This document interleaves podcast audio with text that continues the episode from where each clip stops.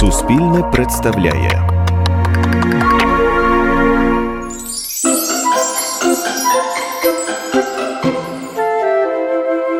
Українська народна казка про липку і зажерливу бабу. Жили собі дід та баба. Вони були дуже вбогі. От баба й каже: Ти б старий, пішов у ліс та вирубав липку, щоб було чим протопити. Добре, каже дід, узяв сокиру та й пішов у ліс. Приходить до лісу, вибрав липку, тільки що замахнувся сокирою, щоб рубати, коли чує, липка каже людською мовою.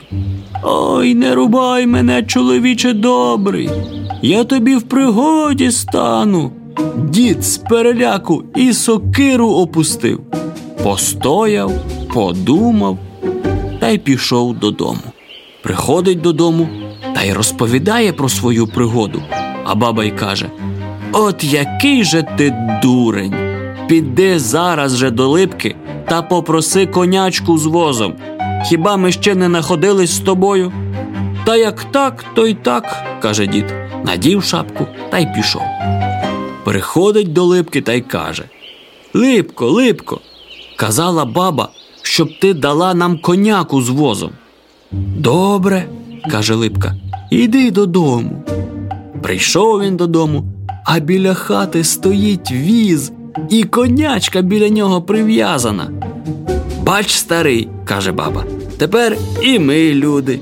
От тільки хата наша от-от завалиться. Піди, старенький, попроси ще й хату, може, дасть. Пішов дід до липки, попросив і хату. Добре, каже Липка, іди додому. Приходить дід до двору і не пізнає. Замість старої хати стоїть нова, гарна хата. Радіють обоє, як діти. А що, старий, якби ти попрохав ще й худоби та птиці, тоді, здається, вже й нічого нам не треба. Пішов дід до липки, попросив худоби і птиці. Добре, каже Липка, іди додому. Приходить дід і не нарадується, повен двір худоби і птиці. Ну, тепер уже нам більш нічого не треба, каже дід. Ні, старенький, ще піди попроси і грошей. Пішов дід до липки і попросив грошей. Добре, каже Липка, іди додому. Приходить дід, а баба сидить за столом і золоті гроші в кубки складає. Треба, каже, ще щоб усі люди нас боялися, бо ми ж багачі. Піди, старий до липки, попроси, нехай зробить так, щоб нас усі люди боялися. Пішов дід до липки, попрохав дід липку, щоб так зробила. Добре, каже Липка, іди додому. Прийшов дід додому, а там у них повно війська, поліції, і всі їх охороняють. Але старі і цього мало. Що ж, каже вона, треба ще, щоб усі люди в селі були нашими наймитами, бо чого ж нам більше хотіти? Все ж у нас є. Пішов дід до липки та й просить, щоб зробила вона так.